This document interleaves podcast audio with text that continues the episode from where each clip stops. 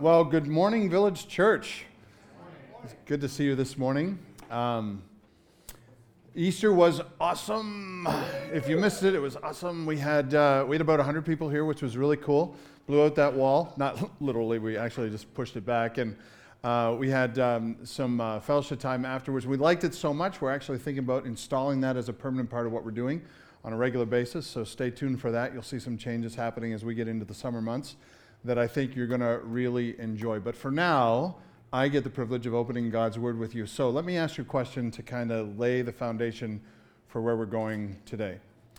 Has, have you ever been in a situation where somebody has said something to you, and, uh, and maybe it's a statement of facts or it's just a, a statement of belief that they had, and you knew that it was flawed in some way? You knew that there was a hole in the reasoning, or you knew that it was it wasn't well thought out, or you, you knew that this, this, this worldview that you were hearing, whatever was being communicated to you, was just not, it was, was just not right in some ways. Have you ever been in that situation?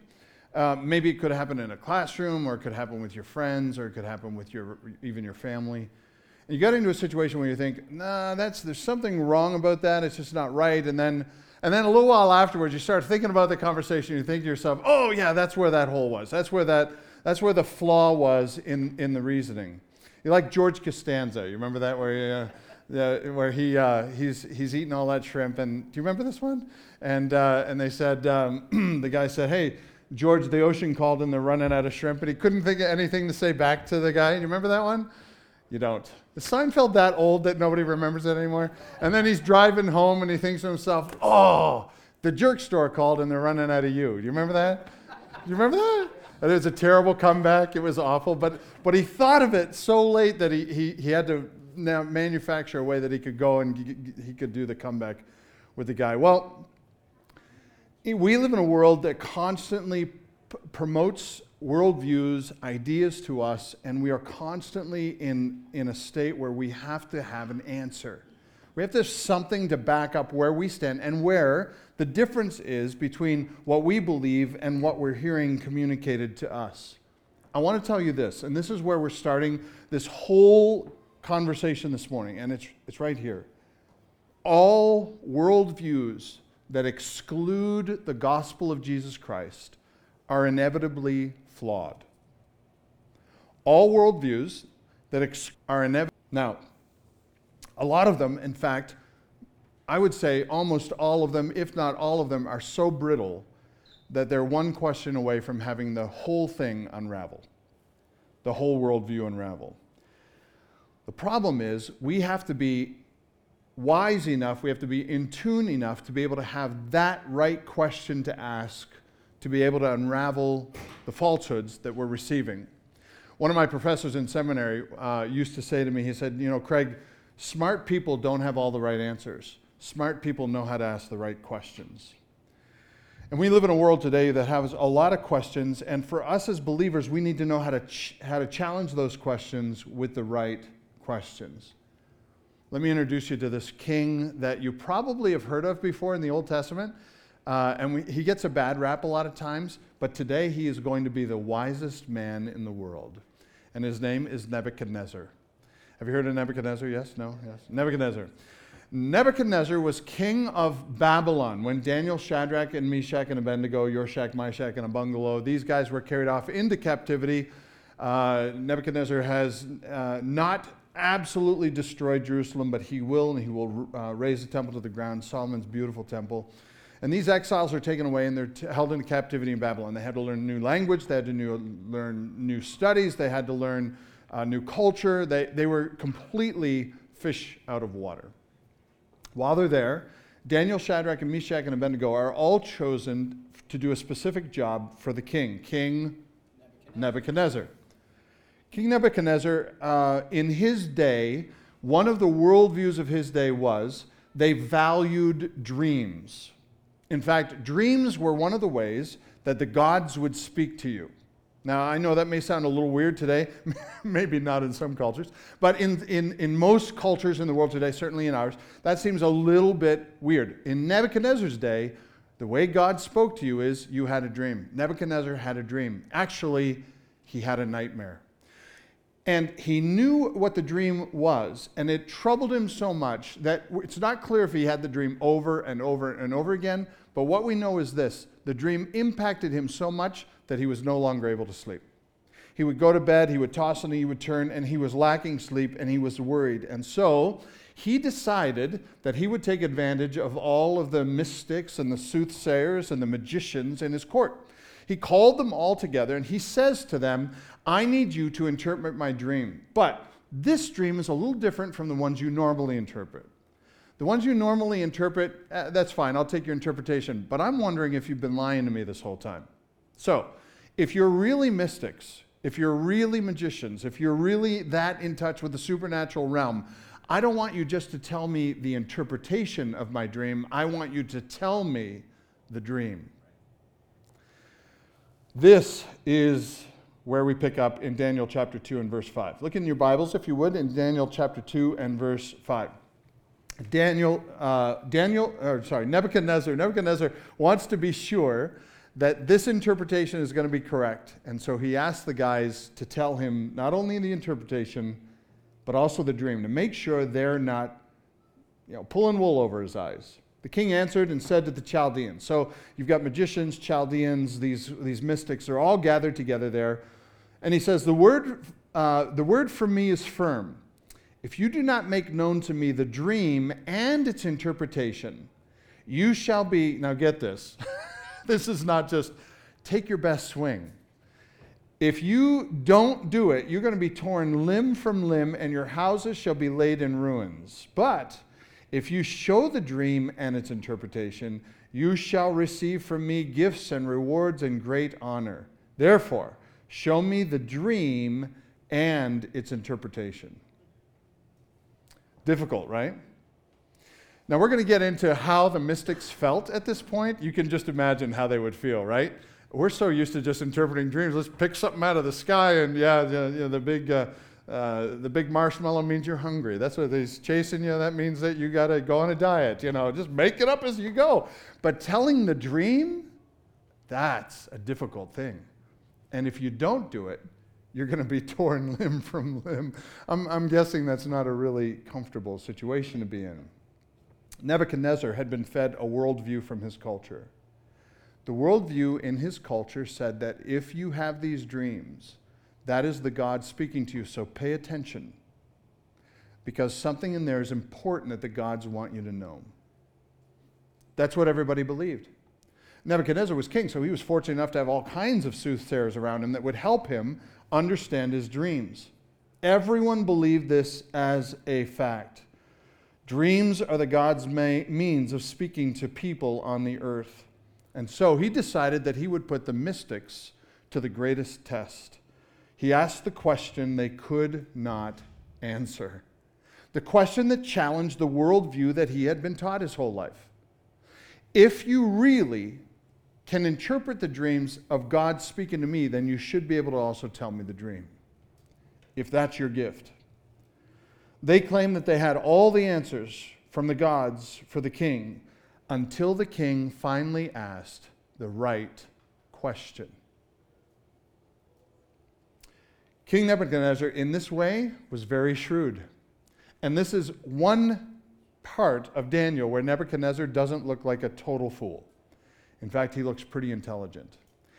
He is willing to challenge his worldview, challenge what he's been brought up to believe, challenge what his culture has told him, challenge what his culture believes by really asking the difficult question and putting that worldview to the test. So, Let's talk about these unraveling questions. When you ask an unraveling question to somebody who believes in a specific worldview, that becomes a threat to them in the world in which we live today. What I mean by that is it threatens the whole foundation of what that worldview says. In 2008, if you saw my, uh, my uh, video for this weekend, actually, um, it, yeah, in 2008, Pastor Rick Warren held a, a symposium where he interviewed uh, McCain, who was running for president, and he also interviewed Obama, who was then running for president. He brought uh, uh, then uh, Barack Obama, not yet president, in, and he asked him the question Are you pro life or pro choice? And Obama said, I'm pro choice. Then Rick Warren asked him the question that would unravel his pro choice stand. Rick Warren asked him, When does a fetus get human rights? Good question, right? When does it, because if he says, if, if Obama says that a fetus gets human rights in the womb, that breaks down the worldview of abortion. And so Obama thought about it for a second, and then, um, um, then not president, but now President Obama said his answer, and his answer was, That is above my pay grade. He wouldn't answer the question. Now, I'm not here to pick on any one person, I'm not here to pick on President Obama. I'm just making a point. If you get pregnant and you are human, you are going to have a human baby. Llamas don't come out of humans. I mean, you get a human baby. If you're pregnant, then that human life begins to form in the womb. And the only thing that can stop that human being from forming in your womb is an act of God, sickness, something like that, or you can. People can. This is an embryo at uh, 15 weeks.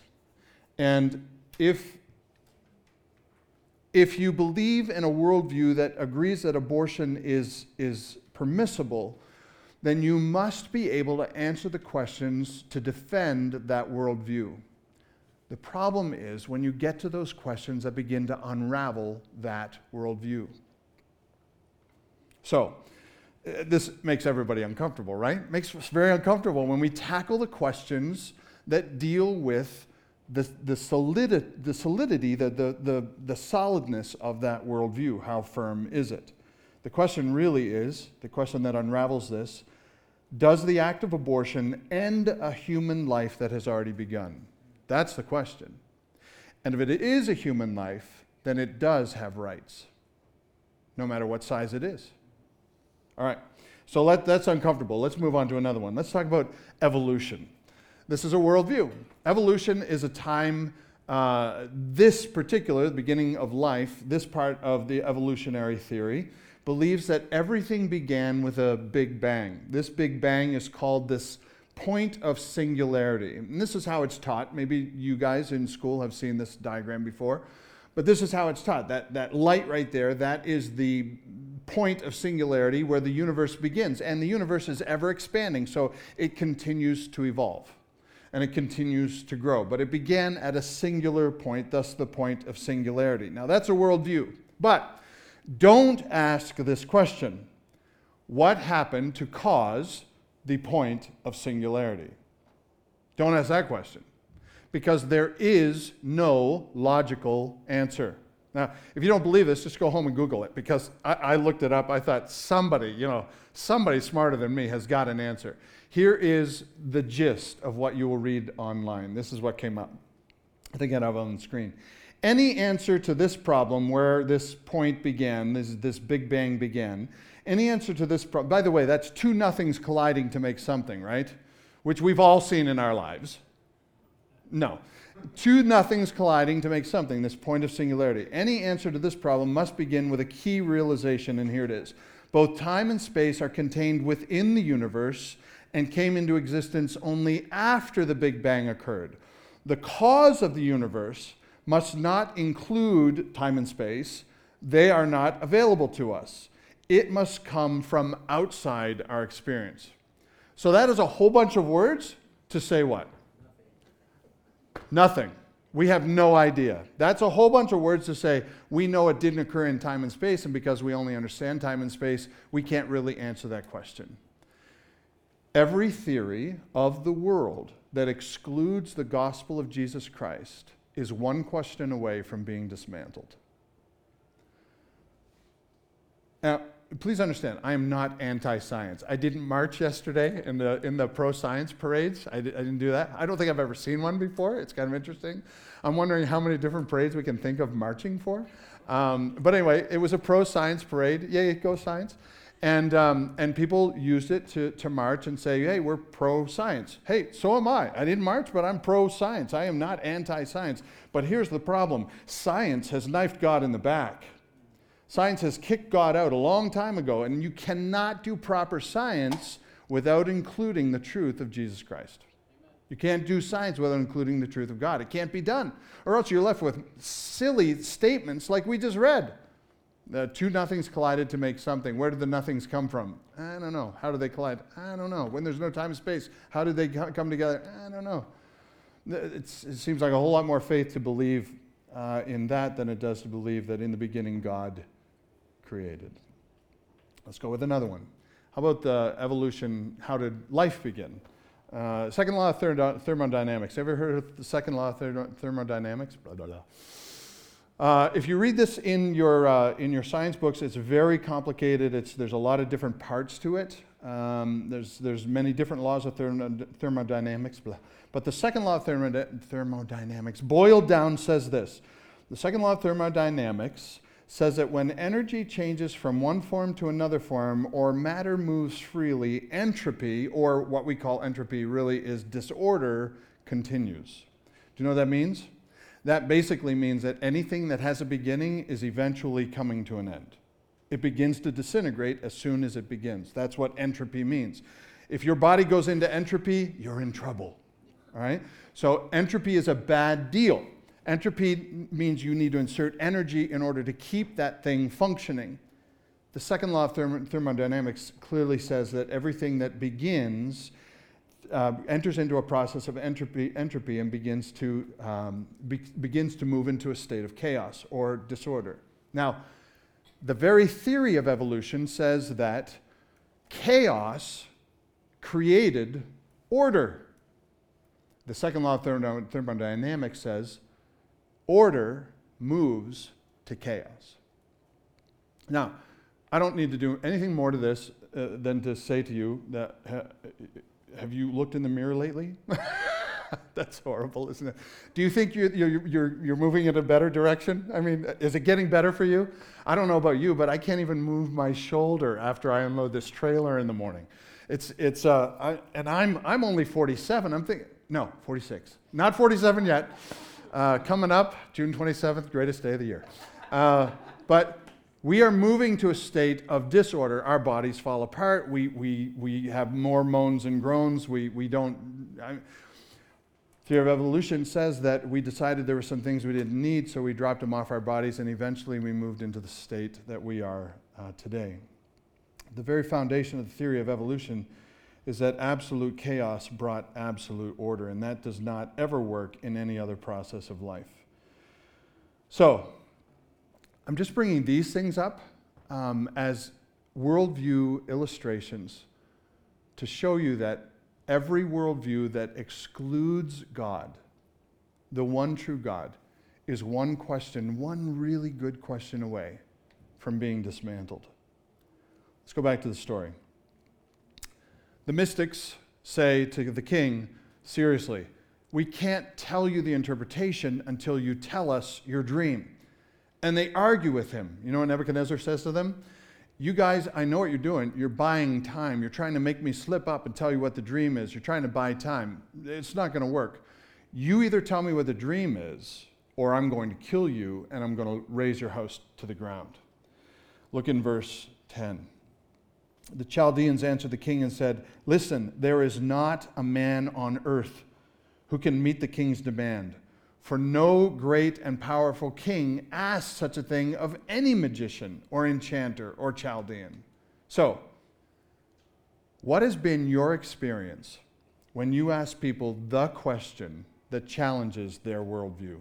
And maybe that's already happened this morning. Maybe I'm asking questions about some worldviews that you hang on to yourself, and maybe that's already happening to you here this morning. What, what is the emotion that goes through your body when or what is the emotion that goes through someone's body when you ask them that question that challenges their worldview, that they've held on to, that they've adopted, that everybody believes this, I believe it too? What is their natural